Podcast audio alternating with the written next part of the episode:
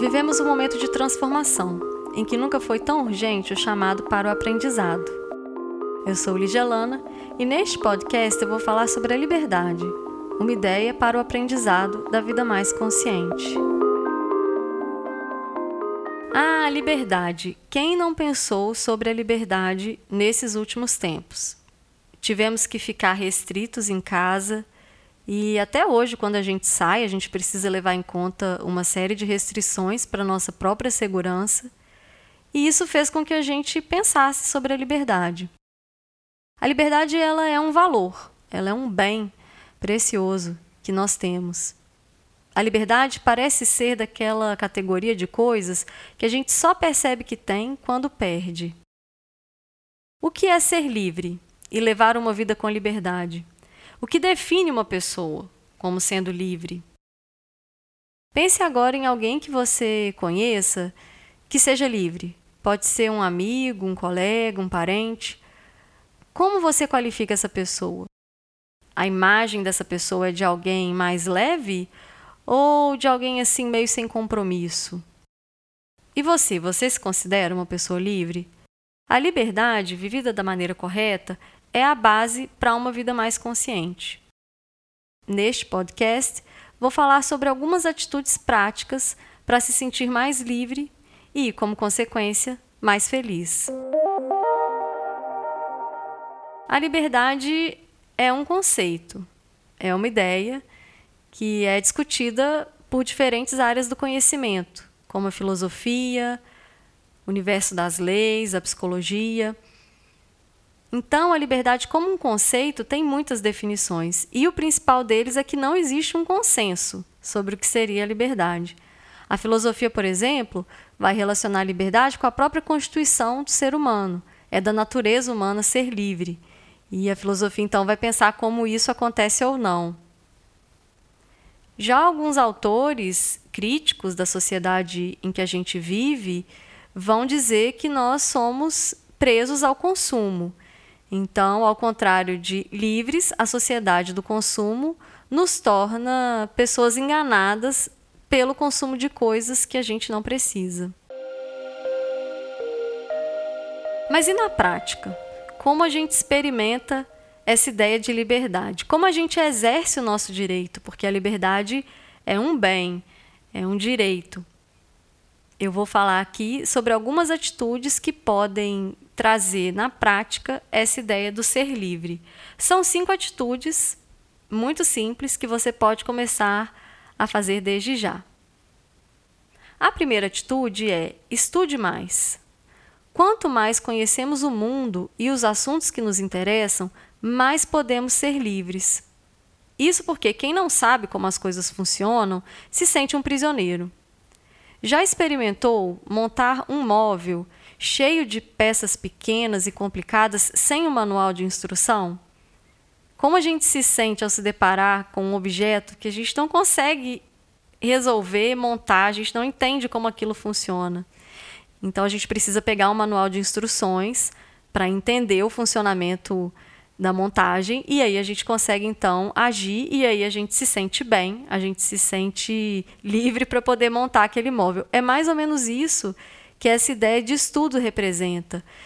O estudo, principalmente o estudo daquelas coisas que a gente gosta, vai fazer com que a nossa ação no mundo seja mais bem realizada.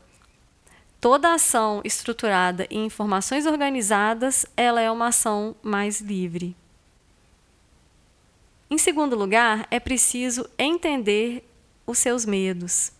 Porque o medo é uma emoção básica para a sobrevivência. A gente precisa temer aquilo que ameaça a nossa integridade. No entanto, muitos medos ultrapassam aquele básico necessário e acabam limitando a nossa liberdade. Então, eu tenho tanto medo de uma determinada situação que eu nem quero experimentar, eu nem passo perto daquela situação. Então, a gente se sente preso. Mas então o que fazer? É preciso entender e ver até que ponto aquele medo, sim, é importante limitar aquela experiência, porque aquela experiência pode significar uma ameaça para mim, ou esse medo ele passou do limite necessário e está me fazendo sentir mais presa. Em terceiro lugar, é preciso entender melhor os apegos. Ser livre é se desapegar de hábitos, de padrões, ideias, lugares e até pessoas. A gente muitas vezes esquece que nada aqui nos pertence. Tomar consciência das coisas que a gente se apega traz muita liberdade, porque não é preciso ter medo de perder, já que a gente não possui nada mesmo. Ser livre é se lançar sem apegos. E aí, neste quesito, o capitalismo atrapalha um pouco porque a noção de bens e patrimônios cria essa ilusão falsa de posse. É preciso então conhecer melhor aquilo que somos apegados para poder ser livre dentro das nossas contingências. Afinal de contas, vivemos em um mundo como está colocado, cheio de bens e patrimônios. Então a gente precisa entender que tipo de coisa a gente se apega. Quarta atitude é jogar a favor das condições. Não existe uma liberdade completa. A gente sempre vai estar tá em alguma situação de restrição. Então, perceber o, aquilo que nos limita e jogar a favor delas é fundamental. Tem muita gente que conhece os próprios limites e, ao invés de fazer do limão a limonada, que é jogar junto com os limites, acaba reforçando ainda mais as dificuldades. E aí isso aumenta a sensação de prisão e restrição das ações no mundo. E a quinta e última atitude, que é a mais importante, é não tenha preguiça. A preguiça ela tem muitas faces. Ela tem a face mental, espiritual, emocional, física. E a preguiça é o que mais limita a liberdade. Porque a preguiça, ela significa a fadiga de buscar o novo, de estudar, por exemplo, de se movimentar, de criar, de cumprir tarefas. Então, sempre que a gente procrastina, adia e fala assim, amanhã eu começo, a gente se prende ainda mais. Então, a cada pequeno gesto de preguiça, a gente alimenta as nossas prisões, principalmente as prisões interiores. Ser livre é ter disposição, é estar pronto.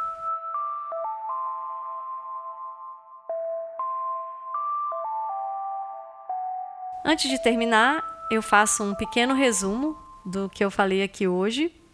A liberdade não é uma ideia consensual, diferentes campos de estudo e até nós mesmos temos a nossa concepção do que é ser livre. O mais importante é perceber que a liberdade deve ser vivida como um valor, como um bem precioso e como um direito. Para isso, cinco atitudes ajudam muito: estudar mais, compreender melhor os medos e os apegos, jogar a favor das condições limitadoras e não ter preguiça, principalmente preguiça mental.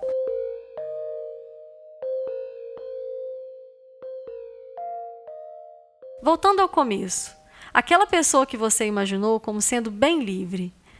Imagine ela outra vez. Ela é estudiosa?